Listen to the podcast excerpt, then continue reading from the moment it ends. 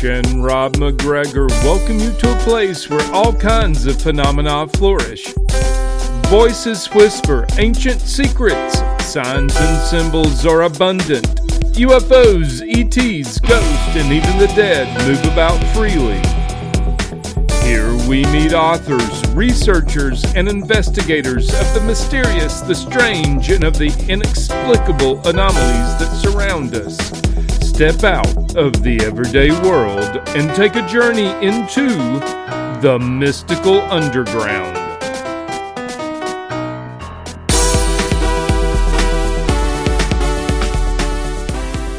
Welcome to the Mystical Underground. Thank you for joining us. This is Rob MacGregor. And Trish MacGregor. And our producer and tech magician, John Posey. You can go to themysticalunderground.com where we make regular posts and where you can find out about our books. Our most recent nonfiction book, Phenomena Harnessing Your Psychic Abilities. Trish's latest novel is Skin Shifters. Rob's latest novel is Tulpas. Our guest today is Juliet Trail. She's the managing director of the Coincidence Project, which is dedicated to advancing the use and understand understanding of coincidence, synchronicity, serendipity, and Juliet, I can never pronounce this word. Simul- Simultaneity. yeah. Simulpathity. Simulpathity, okay. uh, Juliet is also founder and director of Courageous Compassion Connection, an initiative de- dedicated to bringing contemplative practices and approaches to diverse groups and individuals in the service of resilience, wholeness, healing, and compassion for all beings. She has 19 years of experience in leadership, organizational development, and contemplative education in higher education at the University of Virginia and New Mexico State University. Her PhD from UVA focused on network enablers, empowering individuals who enable the success of others across their professional roles and networks. She's a trained mindful, a trained mindful self-compassion teacher, and is also a poet and singer who explores the intersections of creativity and contemplation in her two bands, Unheard Sirens Inc. and Phoenix Noir. And now, Juliet, you're going to have to sing for us. I didn't know you were a singer. well, welcome, Juliet. Thank you for having me. Okay. okay. Yeah. So, Juliet, you were former director of education for uh, University of Virginia's Con- Contemplative Sciences Center and taught a course on contemplation. Now, when I went to college, I don't think there were any courses in contemplation and definitely not a department of contemplation. Is this something unique to UVA or has it spread to other universities? It's definitely up and coming. It's kind of a new uh, movement uh, of activity within higher education, within all types of universities. UVA is definitely um, leading the way along with a handful of others that have established centers.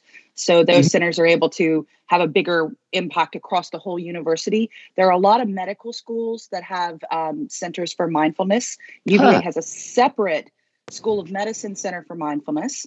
It also has a separate compassionate care initiative of the School of Nursing. And hmm. those both predate the place I worked, which was called Contemplative Sciences Center. So um, the one in the School of Medicine is more than 20 years old. And um, when Jon Kabat-Zinn uh, came to um, UMass, and started doing a lot of work to uh, get mindfulness based stress reduction trained um, and taught and offered at hospitals for patients and later for, for healthcare providers. Um, it really started the, this whole movement, and UVA was one of the first um, centers to follow um, being trained by Jon Kabat-Zinn. Um, John, Shor- John Schorling, who was the founding director of that center, was trained by Jon Kabat-Zinn early on. So UVA's been there from the beginning of the wave of bringing meditation and other forms of contemplative practice into healthcare and into universities. There are places like UC Berkeley and Stanford, huh. UC San Diego, University of Wisconsin, um, that all have established centers as well. Brown University has a lot of curriculum. You can do your, they don't call it a major, it's like a concentration there or something, but they have three different concentrations in contemplative areas. Huh. One is contemplative mm-hmm. sciences, which focuses more on neuroscience of meditators. What it does to the body, what it does to the mind. Or you can do contemplative studies, which is more like the liberal arts side, looking mm-hmm. at history of religion, philosophy, poetry, wow. creative expression, and then looking at what contemplation can do to enhance those fields or those ways of knowing. That's very uh, cool. Yeah, I'd like to talk a little bit about some of these terms contemplation, meditation, mindfulness. Uh, what's the difference between among them? among them, yeah. yeah. yeah. Um, you know, language is very flexible. So some people use them as almost um, meaning the same things. Yeah. But but to to myself and and some of the my colleagues that I've worked with, you know, m- meditation is uh, one type of contemplative practice, and then there are many other contemplative practices. So contemplative practice would be the broadest most okay. inclusive term. Meditation would be a type of pursuit. It can be a stillness activity where you sit and close the eyes, mm. although there are forms of moving meditation as well, like there's walking meditation, um, mm-hmm. some people approach everything about yoga as a meditative practice, mm-hmm. focusing on the breath, uh, centering the mind, stilling and bringing the awareness into the present moment. Um, and then there are things like the whirling dervishes, you know, and ecstatic dance and powwows of Native American peoples. Many uh. indigenous indigenous practices involve aspects of of a meditative approach, um, all different kinds of contemplative practices. So you can use music, and art to access it. It doesn't have to only be the kind of silent, seated, still meditation. Mm-hmm. Mm-hmm. But my, mindfulness specifically is a type of meditation where the the focus is to bring your attention into the present moment and to learn how to maintain your focus and awareness on the present moment as it unfolds. And mm-hmm. you try to do that with a specific uh, stance, a specific attitude. So you're seeking to be non judgmental, and allowing whatever unfolds to unfold mm-hmm. and to have more equanimity. So, not flinching away or shying away from negative things, um, not clinging desperately to the positive things, but mm-hmm. learning how to let go of pleasant and unpleasant as they arise and, and just returning to the breath or returning to any place that you might focus your awareness in the present moment. Yeah. Jon Kabat-Zinn has written extensively on mindfulness. I've read a couple of his books. Absolutely. Yeah. Yeah, and it's you know so that is one type of meditation, mm-hmm. and then me- meditation is one type of contemplative practice. Yeah. So they kind of they nest inside of each other. Okay. Well, how did you decide to focus on compassion as the center of your contemplative work? Um, I think besides the that, fact that you're a Pisces. ah, besides this, yes being a Pisces, I've definitely always had extremely high empathy, and compassion practices help you to manage your your empathy and build healthy boundaries. And the uh, difference between those two terms is that empathy is our ability to experience the pain of another. It's beyond sympathy. I can see you're in pain, but I feel separate from mm-hmm. it. That's sympathy empathy is like if you're watching um, a children's soccer game and one of the kids gets a broken bone and goes down everyone in the right. audience winces you pull that limb in you might even massage your own limb as if your yours is the one that's broken mm-hmm. or can be mm-hmm. soothed so there's this physical emotional mental spiritual like connection to the suffering or pain of another so that's empathy but you're just in pain with them so it's not productive per se. And one of the reasons that caregivers and hospice workers and nurses and people that are providing care for a loved one who has a lot of needs um, may experience burnout is because they can be stuck in that empathy mode a uh-huh. lot. So, hmm. compassion practice teaches you to get just enough distance to say, I'm here, I'm present, I'm not going anywhere. I, I really care that you're going through this. And I will do whatever I can to help alleviate this pain. What can I do to help? And sometimes all you can do to help is not abandon someone. You can't right. actually take away their pain. Um, like people that work in hospice, you know, they're they're bearing witness, they're providing company, um, and there's nothing really they can do, but they can change the nature of the suffering or the fear mm-hmm. um, that someone might be going through to find comfort in having, you know, not being alone and being right. seen and being accepted. So compassion is really trying to figure out what you can do to help relieve suffering and bring more joy because i focus on both the suffering and the joy not just suffering suffering all right. the time but but you know also what can we do to help give greater peace and equanimity in the world what can we do to provide joy for ourselves and for others, you know, sympathetic joy. How do we increase all of these positive things? And for me, I think the reason that I decided to make it the focus of, of my career came from a really amazing conversation I had in 2016 with um, quite a well known meditator named Matthieu Ricard. And he's um, written books on compassion and altruism he was originally a scientist in France who then left and became a monk and spent, you know, 20,000 or 30,000 hours in meditation. Quite a master. And he was speaking um, in San Diego at the Mind and Life Institute's um, research symposium that they hold somewhere every other year. And uh, he was the keynote speaker. And I happened to bump into him after his talk.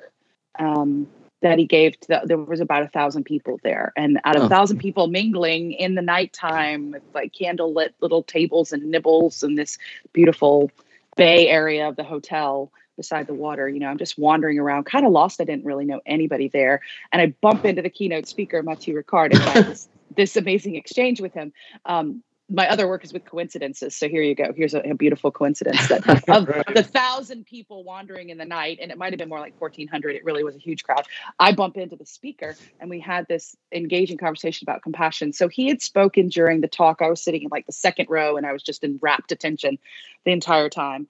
Um, and he had said, you know, mindfulness itself is not the end. It's not the goal of what you're seeking. It's a pathway to begin mm-hmm. the practice, but it's not the ultimate end of the practice. Really, the practice unfolds through mindfulness, being able to have control um, of your attention and direct your attention into the present, not get distracted and lost in our thoughts all the time. And, and through that practice of maintaining our awareness, we can attend to things like empathy and compassion. And if you only perfected mindfulness, you could become the perfect sniper for the military or an assassin because you would you would be perceiving every little change in wind.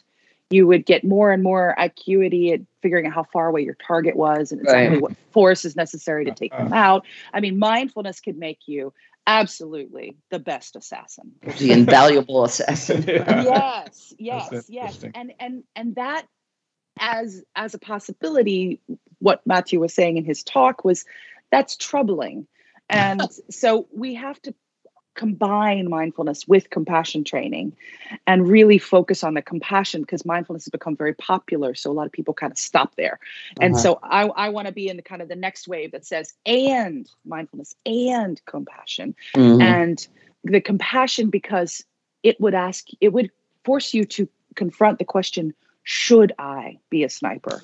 Should mm-hmm. I serve the military? Should uh-huh. I take life and be an and be an assassin? Uh, you know, and people might still answer that question yes, because there are a huge range of human behaviors, even amongst people that are deeply contemplative. Um, so it's not saying that it suddenly fixes everything, but right. it it always raises the moral question what can i do to decrease the suffering among all beings? What can i do to serve but, best? but the but the um, mindfulness the sniper mindfulness that's a great uh, characteristic for a fiction character yeah it really is Oh yes, oh yes. And so when I bumped into to matthew what he said to me he says, "Do you mind talking for a minute?" I said, "No." I was so nervous. I had only just recently taken that job with um, um, you know, helping to bring contemplation to University of Virginia, and so I was feeling quite the neophyte. I was like, "Yes, I'll be glad to talk to you." He said, "Do you do you think I was too hard on them? Was I too hard on everyone? I feel like I was very hard on them because he was just saying it's not enough, not just mindfulness, not just snipers, must have compassion. You must address the heart, you must address ethics, you must address other beings. It's not just for yourself that you do the practice, you do it for all beings, you know, because mindfulness can be per- perfecting one's own individual right meditative practice and way of approaching the world. And then you feel like very smug or arrogant about that. And he was sort of calling all of that out and saying, This is not good, Americans. American meditators are too egotistical. So he was like, Do you think I was too hard on them? And I said, No, uh uh-uh. uh that mm-hmm. was amazing. I think that's one of the most important things I've ever heard anybody say. And I'm really glad you got to say it to more than a thousand people because this mm-hmm. is very important because we've borrowed from Eastern traditions of yoga and Hindu traditions and Sufi traditions of the mystics and the poets. And we've borrowed deeply and heavily from Buddhism. Taoism, Zen, Confucianism, um, and then indigenous practices, paganism, uh, Celtic, Druid, all of this. Mm-hmm. You know, America mm. is a melting pot of everything, including yeah. religion. and but we do have a strong rugged individualism as americans it is mm-hmm. true to our national and individual identities that individualism has led us to kind of borrow freely from all these religions and take kind of what suits us and if what we think about is ourself our immediate well-being you know our level of security and stability our material possessions well-being maybe of our immediate family maybe some other small communities we're part of we care about, maybe extended family. And then it, it can stop there. Being so mm-hmm. individualistic in nature, we can really kind of say, well, meditation is going to help me deal with stress better. I might share uh-huh. it with uh-huh. my closest friends. I might share it with members of my family. So it helps them. But we're just billions of people on this planet. And and maps are artificially arbitrarily drawn things we are just all connected so to have this practice that only focuses on oneself at the center of the top of the pyramid, the most important thing, and trickles mm-hmm. down to a few other people we care about, that's just falling short of what it should be, and it's falling uh-huh. short of what it was in most of those traditions. Um, mm-hmm. Those those other philosophies and religions, these were traditions about how one makes one's way among all beings, among all community among one's entire human family at the very minimum you know? Mm. and and we've borrowed from it and we've reduced it. We've winnowed it down to more of the um, individual path to success mm-hmm. individual path to enlightenment individual path to being an amazing meditator other people can envy. You know americans are very hung up on this keeping up with the joneses thing and now the joneses are meditating so they're meditating too. Right but that's so, that's in, that's insufficient. So for me, it's very much about the collective, the social well-being aspect. Yeah. Mm-hmm. Good, J- Juliet. Um, I was a yoga teacher for 28 years and just uh, stopped teaching yoga when uh, the pandemic came and everything kind of closed down. I haven't gone back, and over those years, I also taught uh, meditation workshops. And mm. what I always emphasize emphasized is the breath work as the center because the center of yoga center of mm-hmm. meditation for me how does that play in uh, what you you do and what you have done the the, the breath? Yeah i um, tend to give a foundation of mindful training which really anchors on the breath. It's the first focus of awareness to help one get back into the present moment also get back into one's body there's this wonderful uh, quote that i think is James Joyce that says like Mr. Darcy lived a short distance from his body. And oh, that's interesting. most people do live a short distance from their own bodies. You know, if you if you're driving in traffic and you have a near miss of an accident, all of a sudden your heart's pumping and you're gripping the wheel and you're in your body. And mm-hmm. that's weird because yeah. so often we're kind of lost in our minds. So I think the breath is this key um, activity that's always happening, like the heart pumping, but people can't always sense the heart or the pulse. But the breath can be sensed and it's always occurring. So it's a way to come back into our own bodies to begin the practice. Because if we're mm-hmm. fragmented and disembodied, we're going to miss whatever the contemplative practice is. Then my next question is what about the heart? Yes. Heart Oh yes, the heart is my favorite thing. Yeah. and yes. what it represents and, and what it can do for us. There's a beautiful book that I really recommend to folks that's called From Mindfulness to Heartfulness. Hmm. And it's it's it's by Stephen Murphy Shigematsu, and um, he's a trained physician who's done work in hospice, and he talks about his life as um, the son of Japanese and American parents, uh, sort of first generation mixed race and identity and heritage and taking the mindful practice into this heartful place mm-hmm. of the the character in Japanese uh, means both mind and heart. Huh. So mindfulness is actually mind heartfulness or heart mindfulness um, inherently in that language, but we only kept the mind part of that translation of that character. Mm-hmm. Um, and so, really, the heart is always balancing the mind.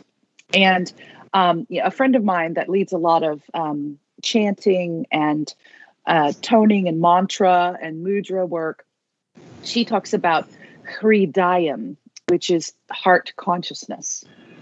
And, and we call each other hridayam sisters because we are we are both very deeply committed to what the heart adds mm-hmm. uh, because the mind the mind has a place of awareness and analysis um, but the heart can just connect and exist can merge into equanimity merge into the field of awareness merge into existence and connection with with other beings mm-hmm. um, so yeah i mean it's it's key for me mm. and i i'm still exploring all the ways that that one can communicate that yeah, the, the HeartMath uh, organization researchers say that the heart actually sends more signals to the brain than the brain sends to the heart. It's, it's, yes. And another thing that I have heard is that the electromagnetic sort of strength, the field around the brain, is one fifth as strong as the field around the heart. Wow. Yeah. So mm. so if we if, if those who see auras and perceive energy of other beings probably are clearly able to perceive that difference that there's actually much uh-huh. more coming from the core of our being um, in the chakra system it would be all all you know that sort of root through throat chakras mm-hmm. um, and the heart's there in the center between you know solar plexus and throat and that the field is kind of radiating out from there not from the mind. And, and since the enlightenment you know and rationalism became the big thing in the you know 1600s or whatever we've really gotten obsessed with what the mind can do. And the mind is nifty and it can do some great things. But we have this whole rest of our body and um and the heart is driving all of it you know when the heart doesn't pump for just a few seconds the mind is immediately starved of, of its oxygen so i mean the heart's the, the, the real engine of all of this mm-hmm. Uh, I have a question, Juliet. Have you ever run into any planetary empaths? People mm. who who feel Rob and I have been looking into this for probably ten years now, and there are a number of people who feel the approach of a disaster, for instance, like a volcano or an earthquake, uh, sometimes hours, but sometimes days before it happens, and they develop physical symptoms. Mm-hmm. Um, have, have you ever come across anything like that? Yeah, I think, you know, in the Coincidence Project, that's one of the types of um, intuitions mm-hmm. or shared experiences, mm. collective experiences that often can be kind of reconstructed. People uh-huh. don't know who else is feeling it, and so right. they feel isolated in their distress before major world events. But um, there's a section on it actually in, in Bernard Beitman's book, Connecting with Coincidence, on these world disasters and the uh-huh. premonitions, uh-huh. the the pre, pre symptoms, right, and presentiments and dreams um, mm-hmm. that happened, you know, before the Titanic sank, and they've happened right. before right. major cataclysms in World War One, World Two, and I, you know, I don't. But I'm, t- I'm talking about specific, physical. I'm yeah, talking about physical symptoms. They they feel physical symptoms. They have, you know, their ears bleed, their nose bleeds. Mm-hmm. They feel anxiety. What are some of the others? They develop stomach ailments. And some people yeah. were actually got it down to I mean, they don't know where where it's going to be located. It's not a happy attribute. Yeah, it's not a happy They're thing. Not happy campers. yeah, uh, I have not gotten to personally talk with people with those, but I certainly have have read about the mm-hmm. phenomenon. Mm-hmm. One of the things that that happened early on when iPhones got really big is they started a collective um, dreaming app and allowed people to log their dreams and what were happening. For the first time, there was like masses of big data about what yeah. people around the world dream, uh-huh. and and and there were major trends. Mm-hmm. And the military shut that down quick and now it's hard oh, to really? even find it's hard to even find the record of the fact that this dream app was ever done. Oh, um, my my brother my brother can can be sort of put into a pigeonhole of saying he's a conspiracy theorist but we've decided that's so judgmental and narrow that he's actually a suppressed knowledge specialist. Sks so my brother my brother is a suppressed knowledge specialist and he reads funny. he reads all kinds of freedom of information act original documents that get released by military by fbi cia you know but also like masonic stuff and and uh-huh. and, and those of individuals and there were um two guys in australia that had a podcast about weird and strange phenomena and they covered the dream app um, not too long after militaries had shut it down and, and like it ceased to exist. Mm-hmm. And you know, it it seems to me, I wish it would be returned to the world because there are probably many, many of these planetary empaths, mm-hmm. and their their symptoms are probably getting misdiagnosed. We have all this chronic stuff now, chronic fatigue syndromes that are right. so common to people, and I feel like some of this is just people's um, our intuition, our telepathy, our uh-huh. empathy um, and and we don't have shaman anymore. We don't have the guides and seers and mystics to help us interpret our experiences and say, yes, this is not a personal phenomenon. Your body's well. Um, mm-hmm. You're picking up on something out there, and your body's manifesting or demonstrating yeah, it. Exactly. And and we've lost that way to to read what's happening to us, which I think is really tragic. Yeah, on our blog, we have one section just on planetary empaths, and there are hundreds of mm. of different things that people have reported. Yeah, we've kind of over time. over time. Yeah. Uh, the question I have is kind of relates to this. Uh, what we've just been talking about is how does compassion relate to your work with the Coincidence Project? Yeah, it's a great question. So, you know, I had an opportunity early in 2020. Everything was just shifting like crazy with pandemic, and I'd been um, friends for for a number of years with with Bernard Beitman, who wanted to create this sort of global movement called the Coincidence Project. And he, you know, we talked from early on. He was like, "But I don't want to pull you off your path if your focus is really on getting um, contemplation, especially compassion, out mm-hmm. into the world. So let's make sure that these are compatible for you." Mm-hmm. Um, that sounds like Bernie, another Pisces. yes, yes, absolutely. It's it's good working with a fellow Pisces because like we can negotiate all, the, all these things really openly, and we like to kind of process and like deal with things, and it's not like an issue and it doesn't bring up tension. We just feel so good when we get something kind of mm-hmm. talked through. So we um we I started writing a little bit of um thoughts out about how does it connect to mindfulness, how does it connect to compassion with coincidences, and you know as you as you begin to experience uh, experience a lot of different coincidences, whatever type it might be. It might be that you're looking at serendipity and how that leads to creativity and discovery. It might be mm-hmm. this sense of really meaningful coincidences, you know, synchronicity, living in the flow, being able to follow like signs and symbols and just things unfolding as they should, however people think of that. Um, it helps you to feel anchored in a meaningful universe mm-hmm. in a in that there's something looking out for us some phenomena of just the fundamental way reality works. We are interconnected, we are interdependent, we help each other. Um, we can get signs and symbols from being out in nature from the animals that we encounter, the, the species we encounter, or the way we interact with animals. Um, so for me, it's very much not just all coincidences are also not just a human phenomena. Right. Meditation and compassion for me, not just a human phenomena. Mm-hmm. This is uh, all my work is about all beings. And I think coincidences and being in the flow and synchronicity can help us see visible, tangible, um, interactions that lead to huge improvements or changes or experiences that one learns from. Maybe they're not always positive, but we learn things from them right. that are just part of the progress of our lives. So coincidences can help us come into more awareness of interbeing. And interbeing and interdependence are core principles within a compassionate view of the universe. So I think they're they're very compatible. They're not the same thing, but they are mm-hmm. compatible yeah. kind of ways well, to help increase consciousness or increase how humans are experiencing our reality. Uh, I, I meant to ask Bernie why he calls it the coincidence project instead of the synchronicity project. Yeah, yeah, it's a great question. Um, the synchronicity uh, folks that study and think about that, they usually don't really think about the serendipity types, and um, they might not think about something like simulpathity, which is more mm. of like a para parapsychological or psi. Yeah, can you can you define? Yeah, explain things? about yeah. Bernie's father. That whole story yeah, about yeah. how so this the simulpathity is the pathos feeling and simul at the same time. Mm-hmm. So it's it's it's that fundamental principle of empathy I was talking about that we have the right. capacity to feel the pain of another at the same time. But simulpathity is more like telepathy in that you can't see them and you you may have no way of knowing what's happening, but all of a sudden you feel a physical symptom or an emotional symptom, and mm-hmm. it turns out it belongs to a loved one at a distance.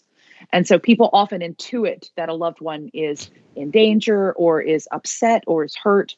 And then they they scramble to find that information, or the information comes to them later, and they can put it together. Okay, I was feeling it the precise moment my loved one was going through a very strong experience. I was having, I was feeling the same type of strong experience, and it had nothing to do with what was happening for me. It literally was just their experience happened to me. That happens a lot with parents and kids, and and twins it, as well. Yeah, twins. Yeah, we yeah. live next Ri- door to twins. Oh, yeah, that's so cool. The Rhine Institute, that used to be part of Duke University, is now unaffiliated. You know, they do a ton of research into para- parapsychological Right. phenomena and science. They've really focused a lot on twins because there's so much ESP documentation, telepathy, mm-hmm. and clairvoyance, and simulpathy kinds of phenomena that we can document amongst twins. And, you know, I think we can cultivate these um, abilities in ourselves over time. They may have been abilities that humans, um, before we became a technological society, actually had very strongly. That Mhm. um, you know, the way Aboriginal um, Australians, the Aboriginal Australians navigate the world, Right. the way the way trackers like the Bushman trackers in Africa would find specific, they would have trackers that like I I speak to the jaguar, I know where they are. I speak to the antelope, I know where they are. I Uh, speak yeah. to the lions, I can find the lions. They were not often, they didn't always have multiple species, but they could attune deeply to a particular species to, Mhm. to figure out where they were in space. And I think this is an extension of what we're talking about with simulpathy to be able to sense where people are. Um, there's a related phenomena like bumping into somebody that you know unexpectedly, and that's that's the kind of coincidence happens to me all the time. Bernie, Bernie, Bernard Beitman, I just call him Bernie. He's labeled that human GPS Yeah. that we can navigate towards people without knowing that we're doing it consciously. And that was he- even like I found Matthieu Ricard in a crowd of like a thousand people. And I like somehow find him in the dark. And it was like really hard to see. It were like little candle lights and like moonlight on the bay. It was like very dark. And I still found this man and had a really cool exchange with him. So like, that's like a human GPS type phenomenon. And Um, Bernie so- said that that came from his dog having gotten lost when he was eight and a half, which I thought was so fascinating. I mean, the dog gets lost, and Bernie goes looking for him, and he gets lost, and yet they all found their way home. And that's how his whole idea about that inner GPS started when he was a kid. yes yes because he he thought that his dog snapper would have taken a certain type of path right. but then but then he lost his way and was like oh god and was getting really distressed because now i'm lost and snapper's lost and he turns a corner and snapper is literally running towards him from the other side of that street So and it was like he got lost to get lost and find his dog who was lost and then they were both found. So it's just like this beautiful this beautiful story. He's created he's created a coincidence song about it. He has some Oh, songs he's created um, about snapper. And the one the simulpathy story happened to him when he was in his i think it was in his 20s um, he was living in california and his father was um, back east and um, and and died choking on his own blood. And bernie inexplicably at two in the morning in california time started choking uncontrollably on nothing. Like there was nothing there. He wasn't in the Mhm. act of eating or drinking but all of a sudden he couldn't clear his throat and he was choking and choking. Um, and it was just really weird and disturbing. And he went to sleep. He didn't know what it was about. And then in the morning when he woke up his brother had called to say uh, father died around 11 o'clock last night Mhm. Eastern, Yeah. east east coast time. So it was like even with the time difference it was simultaneous. And so that's what we call simulpath Huh. simulpathy so the reason to call it the coincidence project instead of simulpathy or synchronicity or Right. serendipity is because coincidence is the biggest term it can hold all of these types and we don't want to privilege one type of, of ex- experience over another we want something expansive enough to include all of it right.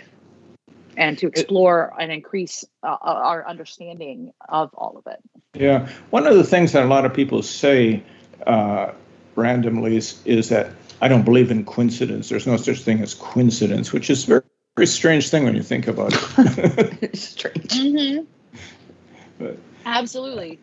And and and and also when they just when people say it's just a coincidence. Right. Right, that yeah, annoys exactly. me so much. Yeah. I, there, I was um, on another podcast um, with a, a delightful man. His name's Greg Dukeson and, in England, and he's just started up a new podcast. And I think, if I'm recalling correctly, he actually named it "Just a Coincidence," and Oh, he's going to be interviewing people around all forms of coincidences Uh, um, to kind of dispel the notion of just just kind of minimizes it. So people say oh it doesn't even happen or they say it's just a coincidence.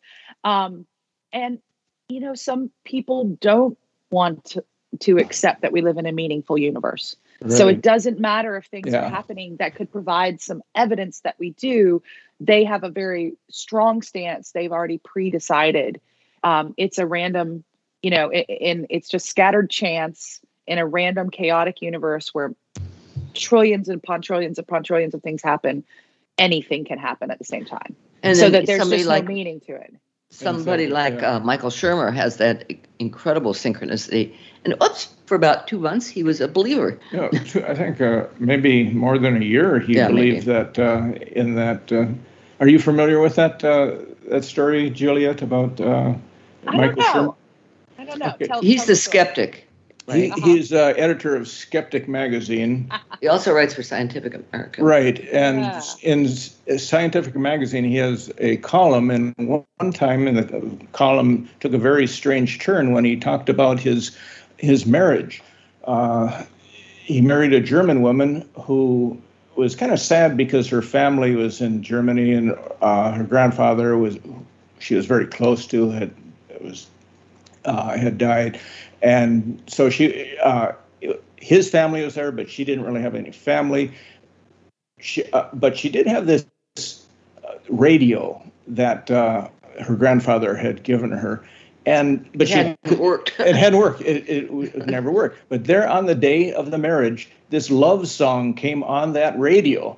Uh, that was uh, in this uh, this room uh, outside of where they were they going. put in the dresser, I think they yeah, did. right. And she just broke down and said, "He's here. My f- grandfather is here." And that radio worked for about an hour. Uh, uh, before the, the marriage, and then it stopped working. It never worked again. But uh, it was it was something that he was. He's this great disbeliever in anything paranormal, uh, anything like this. But he was struck by this. Was that it, it's, it's mind blown. Yeah, it, it it really blew his mind. And so he wrote about it and said, "We have to think about this."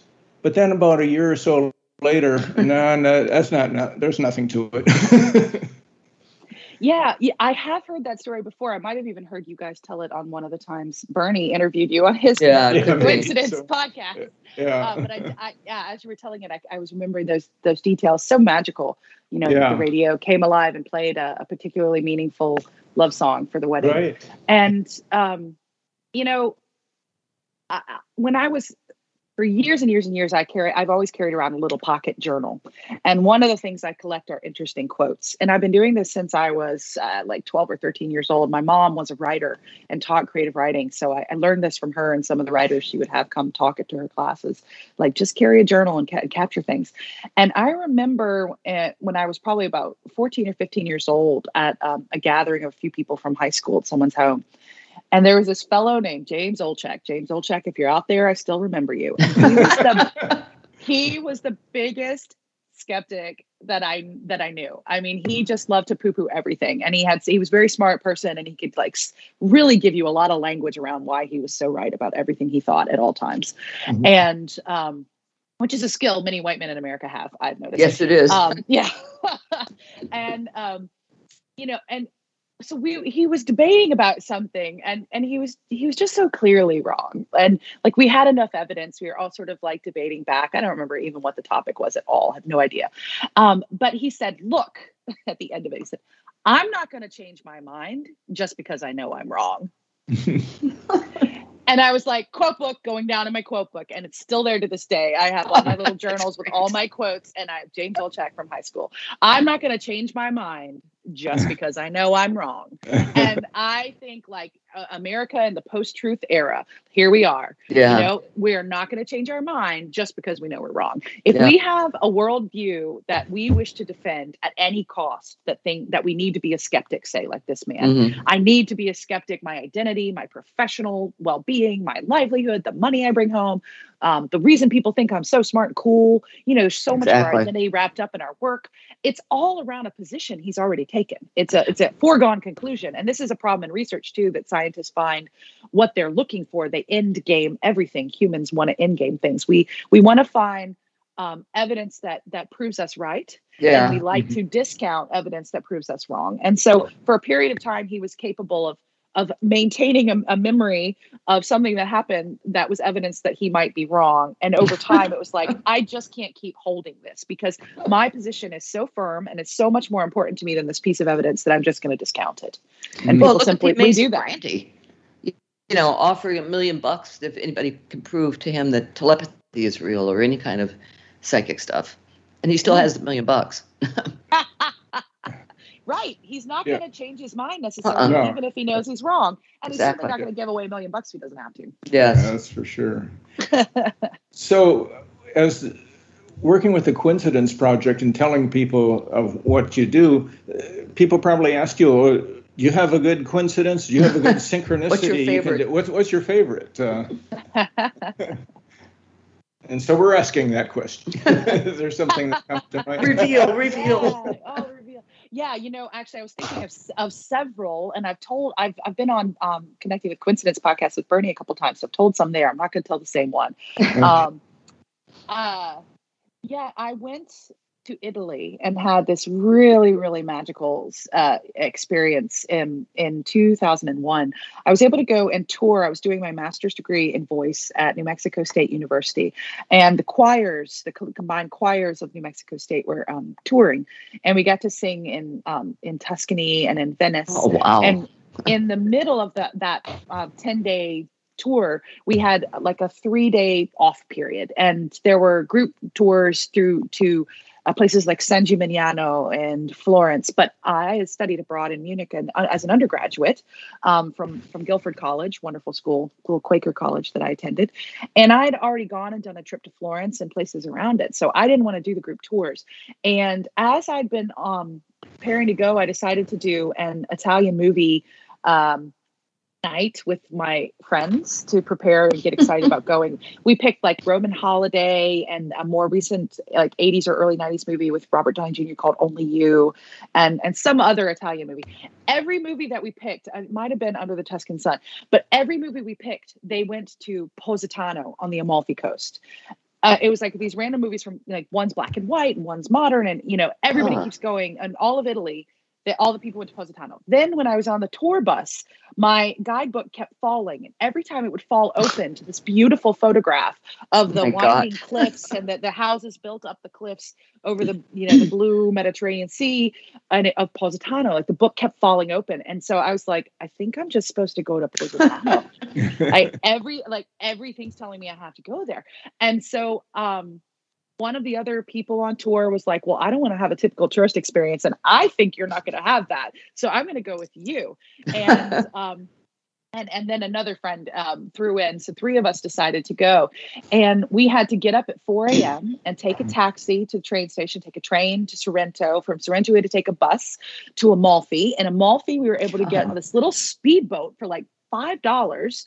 It was in lira then; they hadn't gone to the EU um, yet, and it was like the equivalent of five dollars to take this little speedboat up the Amalfi coast from Amalfi to Positano to get there. And so it took it took us all day. And by the time we got there, um, everything was closed in between lunch lunch and dinner. It is just not America, and um, there was nowhere to eat. We hadn't eaten since all day, like the night before. We got up at four a.m. and we'd never we'd never stopped. We kept changing forms of transportation, from the cab to the train to the bus to the speedboat to the shore, and it's built up the cliffside. So we're walking up steps and we're trying to find a hotel. This is also God. pretty much 2001 pre-internet as well. So Mhm. we did not have accommodations, and every like the hotels were all booked, and um, all cost four and five hundred dollars a night. Which I mean, I was a poor graduate student. I was looking for you know like a thirty dollar a night hostel slot somewhere. And we're getting more and more exhausted, slogging up this hillside, and none of the restaurants are open. So finally, we get almost all the way up the, the cliffside and it winds back and forth. It's serpentine. So you're climbing up and across and up and across. And we get to this place and um, they had just opened for dinner. And we were like, oh my gosh, falling on our knees. Please give us pizza. And then and then we we go in and um, the owner's name uh, was Salvatore. And I had worked at an Italian restaurant called Elizabeth's, and the owner's name was Salvatore. And I was like, Oh, oh, you remind me of my over Salvatore. And he was like, oh, this is amazing. And gave us pizza. And then we walked outside and there were some some locals just sitting at the cafe tables, uh, smoking cigarettes and looking out over the beautiful, beautiful sea um, from these cliffs of, of Positano. And um, nobody spoke any English, so luckily I had a I have a little bit of novice level Italian, so I'm speaking Italian with them. And I expressed that we don't know what's going to happen. Like we've we've stopped at every place we can find. They're too expensive to start with, but we hadn't found we'd found like one room and it was like four hundred dollars, and the three of us together didn't have four hundred dollars to sleep that night. And we, were plan- and we were planning to stay two to three nights, you know, Wow. to be there. And so, so we literally did not know what to do. And so I, I tell these these wonderful locals out. I have a photo of them. They just were so Italian. So older Italian men, you know, sitting there smoking their cigars and cigarettes. and um, I said, I don't know what to do. I think we're going to end up having to sleep on the beach. and one of them stands up in Italian. I wish I could remember the full way he said it in Italian. I could understand it, but I can't remember how to say it. Um, he said, No, no, no, this is ridiculous. Juliet, she does not need to sleep in the street. And he didn't say the beach. He changed it from the beach to the street. But he was just like he, they, they all they all liked me. Italians love me because I have this big heart. I love to talk to people. I'm very open, and uh, and I'm very passionate. And I talk with my hands. You know, my friends who are Italian are like you're honorary Italian. You talk with your hands. like you guys can't see me because I'm sitting at you know without a video, but I'm talking with my hands this whole time.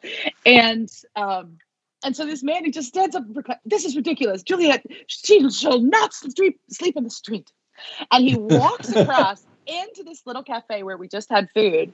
And he comes back um, with this beautiful old key. And he's like, La chiave. And I'm like, La chiave? And he's like, yeah. so and he like, come with me. And he gestures. So my friends and I, we get up and um, we go like around the corner, down one flight of stairs, around another corner, because everything's serpentine with steps. And um, and he opens up this beautiful apartment that had like two bedrooms, one of which had two queens, another one had a king and it, a full kitchen, a living room, a full bathroom, beautiful balcony looking over the Mm. sea. And um and I said, uh, what is this? And he said, for you. And I was like, wait, what is this? He said, oh, Salvatore, the restaurant. He owns this place. It's empty right now. You stay here. And, and we're like, no, wait, what? How much is it going to cost? How much? You know, quanto cuesta? Like, what's it going to cost? He said, uh, niente, niente. Like, don't worry about it. Like, don't, you know, it's fine. Don't, you know. Wow. And we were like, no, no, we could pay something. Like, oh, it's fine. It's fine. You just stay. You stay as long as you want to stay. Salvatore says it's fine. Gives us the key and he leaves. And we had a free place to stay the whole time we were there. So we stayed three great. Three nights. At the end, I went to return the, the the key to this wonderful old man who was probably in his 80s running the restaurant. Um, and and I said, Can we pay you something? He was like, Oh no, no, no. I said, I would like to pay you something. He said, Okay, if you want to. And I said, Okay, so is there a bancomat, which is like ATM? Um, Mhm. in, in Positano, he says, no, Positano, no bancomat. Like the whole town in 2001 did not have a single ATM.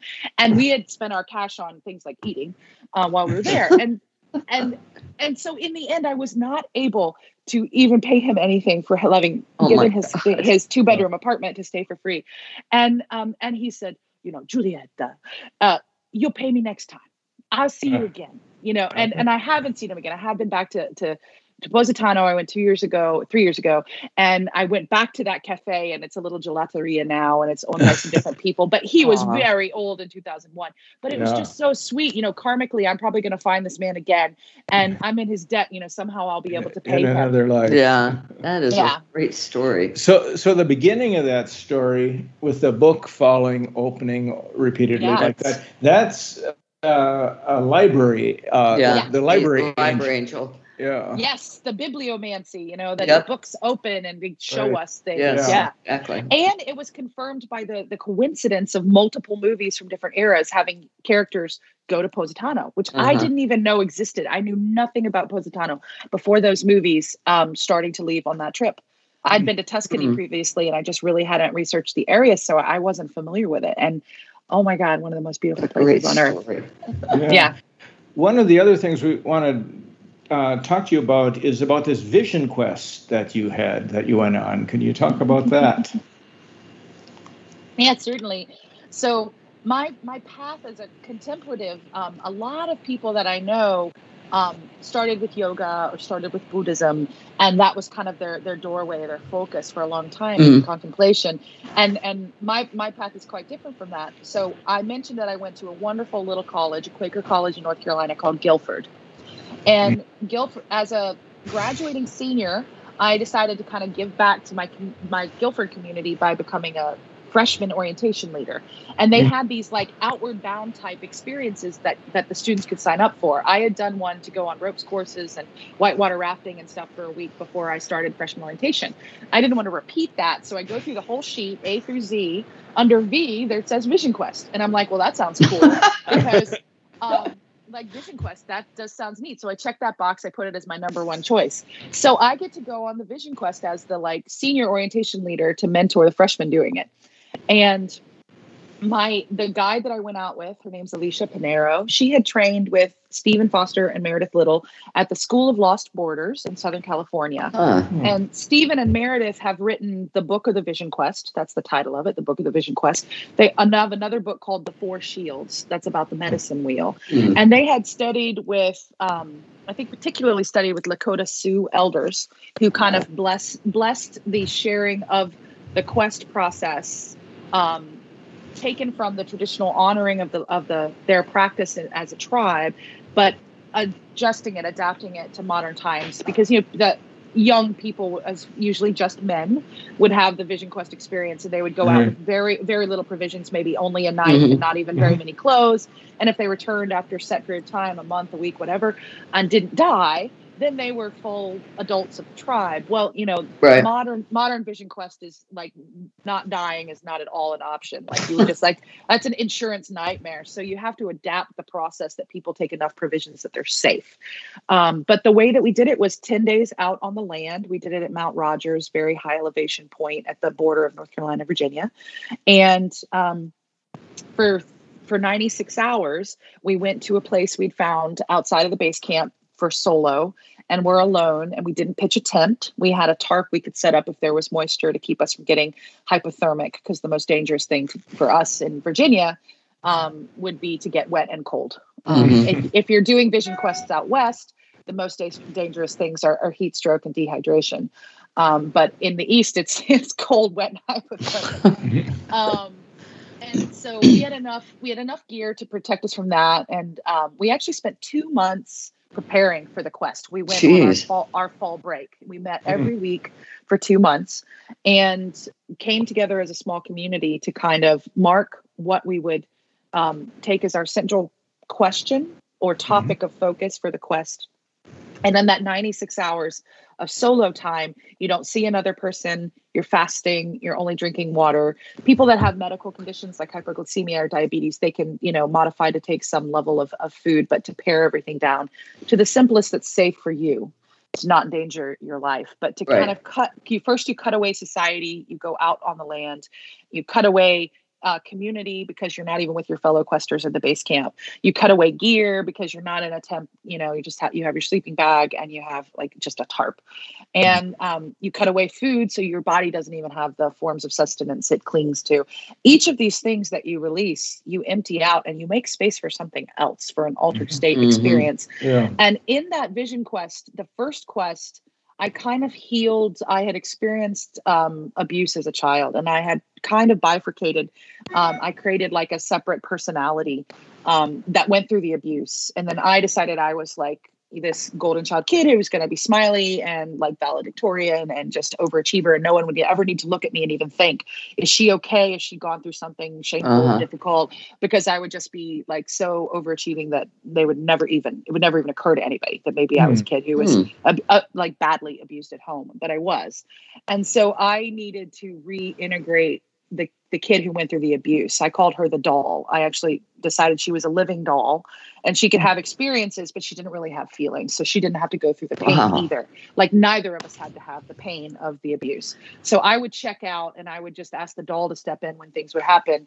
And she went through the abuse, and uh, but I could still feel that I was really kind of on the verge of schizophrenia. There's a wonderful book. There's a wonderful book called um, "I Never Promised You a Rose Garden" that's uh, about uh, a young woman in an institution right. and she has created a separate self and i got really fascinated with psychology um, coming out of those years of abuse as i was an adolescent i read a lot of stuff i read like freud and jung and um, and i read uh, like Go Ask Alice and Jordi mm-hmm. and Lisa and David and Lisa Bright and Dark. These are all sort of first person accounts that are taken from from fact and they're given into kind of like a storytelling version of uh-huh. people's psychological trauma.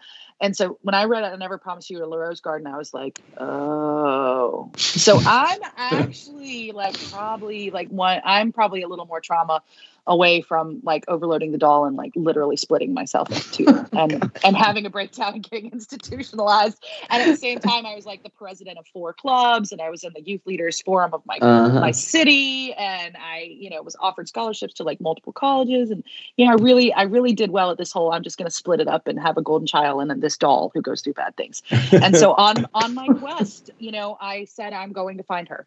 I'm going to reintegrate her. I have to be both. I have to have had my own experiences.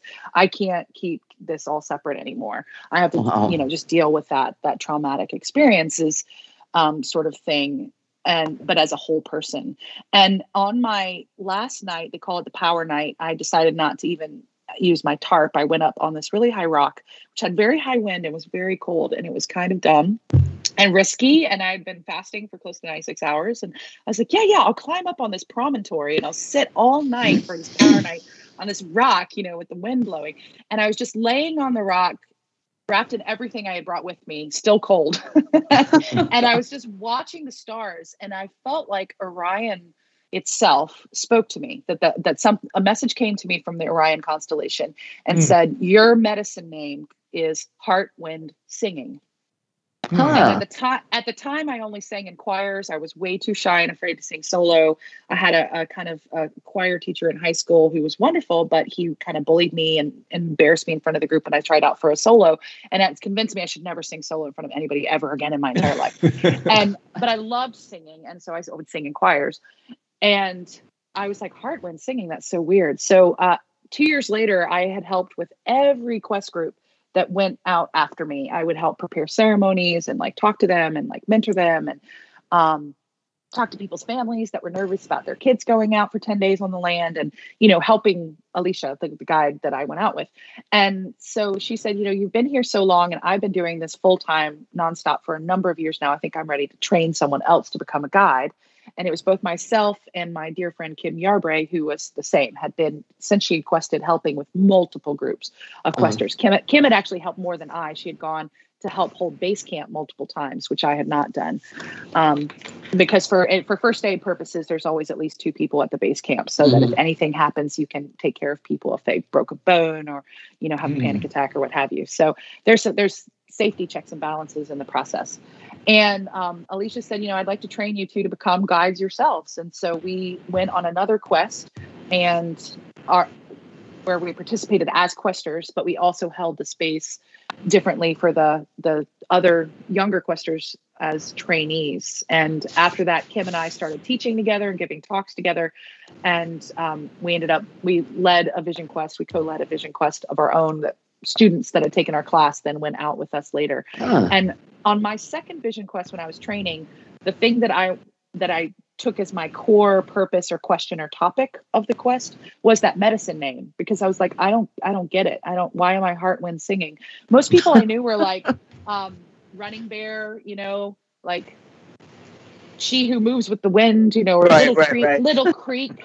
Like they, they usually had a creek or an element or an animal, and mine was the heart you know, heart mm-hmm. wind. So wind had an element. So at least there was something sort of normal about it from what I knew of medicine names and singing, you know, and I, I wasn't a singer yet. And so it just, it didn't make sense to me. And now it makes a lot of sense to me. Mm. like the heart uh-huh. is the core of my practice. The wind is the communication and the breath and the mm-hmm. air and the, you know, that which allows us to sit here and connect with each other and go out over the airways in a podcast and you know and singing is is another of the media through which i express this i'll actually have a single coming out next month with my band oh. my, husband, oh, wow. my, my, my band with my husband is called unheard sirens inc it's just my husband and i mm. right now and That's our producer cool. our producer jj williams who's a, a genius and um, the song is called all we all we like all us and hmm. it's about it's about interbeing i basically tried to put my the way I see the world uh, interdependently.